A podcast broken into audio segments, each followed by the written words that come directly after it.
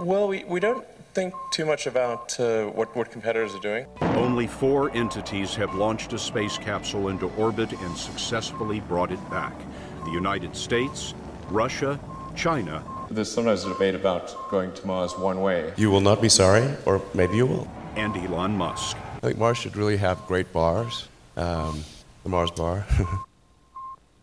Marso, looking at some of the most often ignored aspects of the colonization of Mars.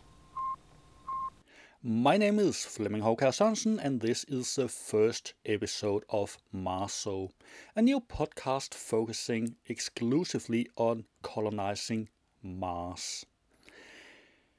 There's a lot of stuff going on with Mars right now. There's some people focusing all their energy on sending humans to Mars. SpaceX is an example. Elon Musk is very determined to send people to Mars. That's all very good and well. And sometimes he uh, he announces something on Twitter, and and it's all all great, great, great, really. Then there's Mars Society and Mars One. They have their focuses regarding Mars, but there's some things I feel is overlooked. Things that I at least find somewhat important. Because how about everyday life on Mars? I'm not thinking about should the habitats be small one family habitats or should it be large domes with cities uh, inside or well i'm not going to say it doesn't interest me but there's plenty of people looking into that no what's really interesting is everything else how about which language should we speak on mars yeah this is uh, an intro episode by the way it's uh, usually I will be focusing on one specific topic, talk a lot about that. This is an intro episode. I'm gonna look at what is it you can expect for the next couple of months, perhaps up to a year. Which languages are we going to speak? Right now on the International Space Station, it's Russian and English. Those two languages are quite important. But how about Mars? Will we recreate the nation states of Earth just on Mars? Will we have an English speaking colony, a Russian speaking colony, a Chinese speaking colony? Yeah, that, that would be great, right? Let's recreate the nation states of Earth. Okay, you maybe get the feeling that I'm not really into that. Um, how about choosing one language? Should we all speak Russian on Mars? you're simply not going to get sent up there unless you speak Russian or English or Chinese or whichever language we choose. Or should we choose a neutral language? I mean, Denmark is not a huge space nation. Uh, we could we could choose Danish for a future Martian colony. I mean, all Americans and Russians will struggle equally hard to learn Danish. I mean, it, it'll, it'll set us all equal. Well, except for me, of course. no, perhaps we should choose something else. How about inventing a language? I mean, inventing a Martian language. Wouldn't that be cool? Okay, it's it's probably overkill. Um, so, so how about something like Volapük, Ido, Esperanto, something like that? Wouldn't it be a lot better to choose a neutral language. That would set practically everyone equal. Because equality is not just a matter of rights. Okay, so uh, let's look at that some other time. How about currency?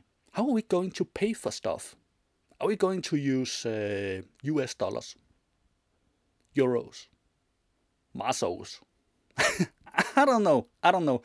And quite frankly, I don't care.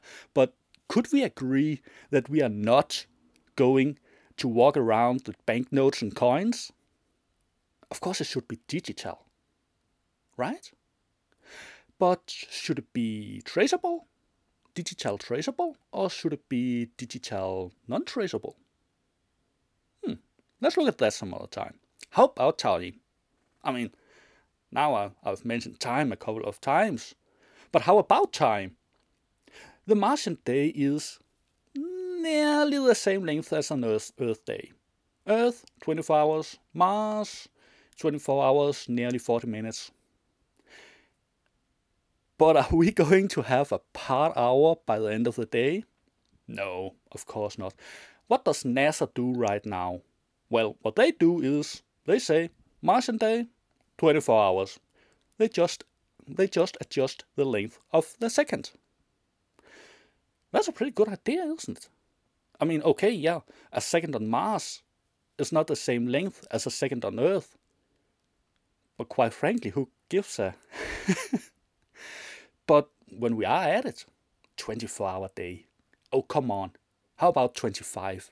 How many times haven't we thought if just it was 25 hours? Or 10 hours for that matter. It doesn't really matter.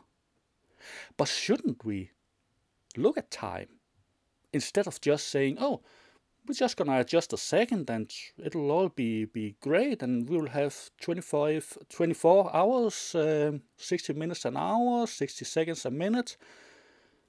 Is that really what we want? Let's look at that some other time. Oh, then there's a whole great thing about navigation because we are so used to have GPS satellites in space around Earth and GPS receivers in our hands. Uh, I mean, everybody here listening to this probably is either listening on a cell phone or at least got one. And there's a GPS receiver. And we are surrounded by GPS. Moving to Mars? Mm-mm. No GPS. And I mean, that's all very good and well. If you're moving within a radius of 25 kilometers from your uh, Martian base, then you can see it. But how about if you move a little further away? I mean, getting lost on Mars, that doesn't really sound as fun as it could have been.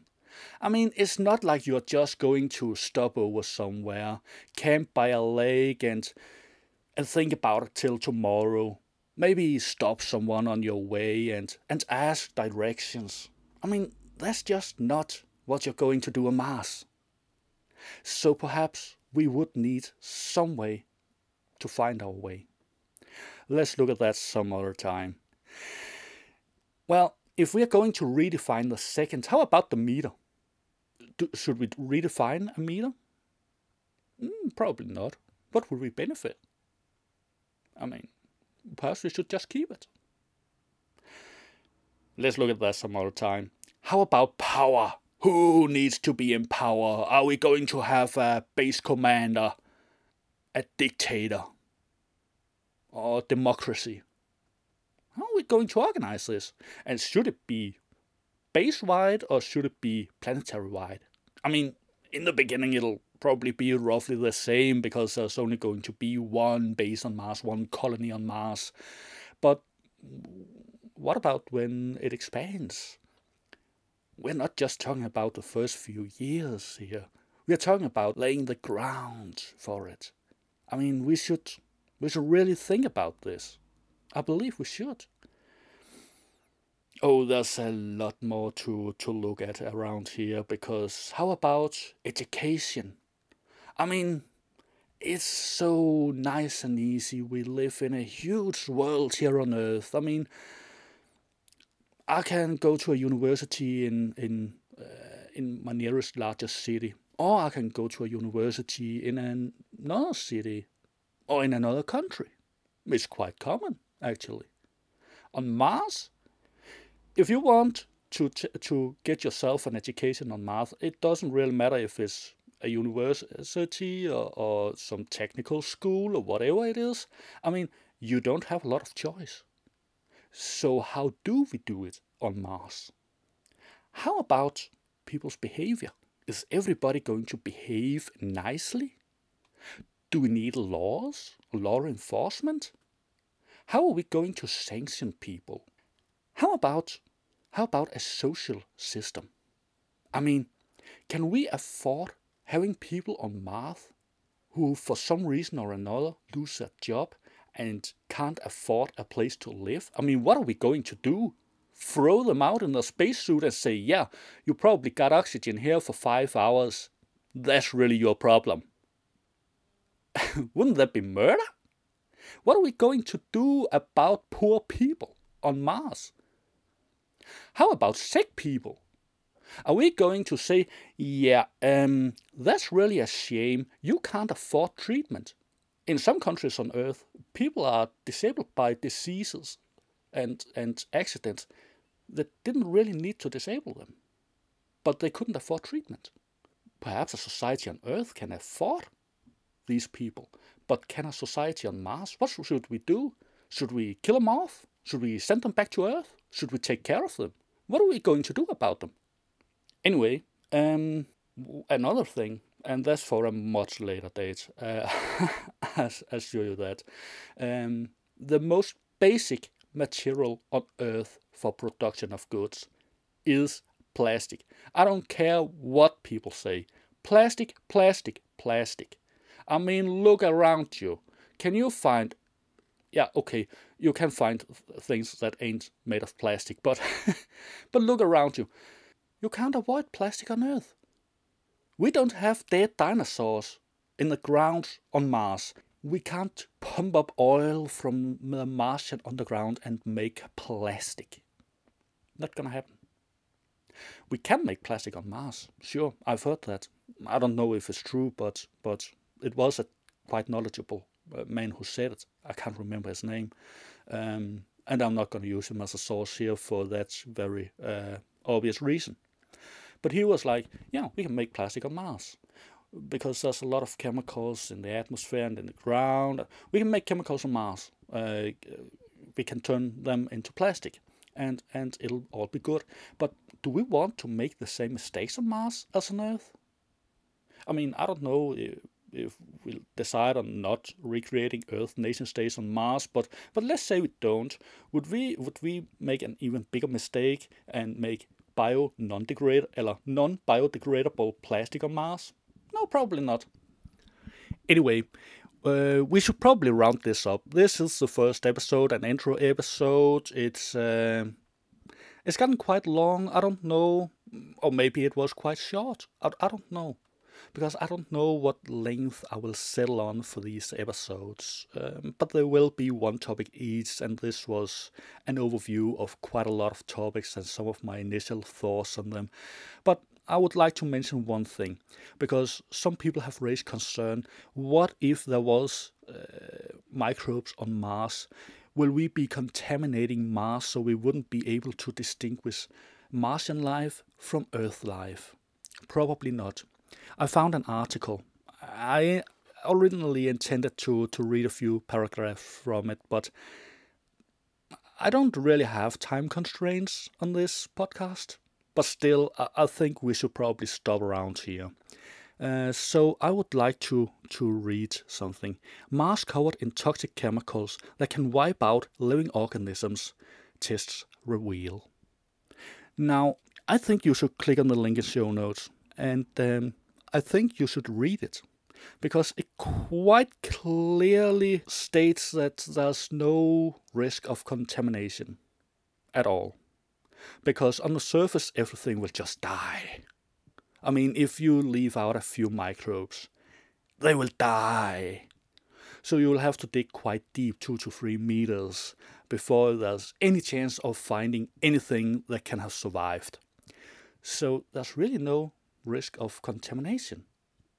Anyway, we should probably round this up, and I hope you will join again in a month.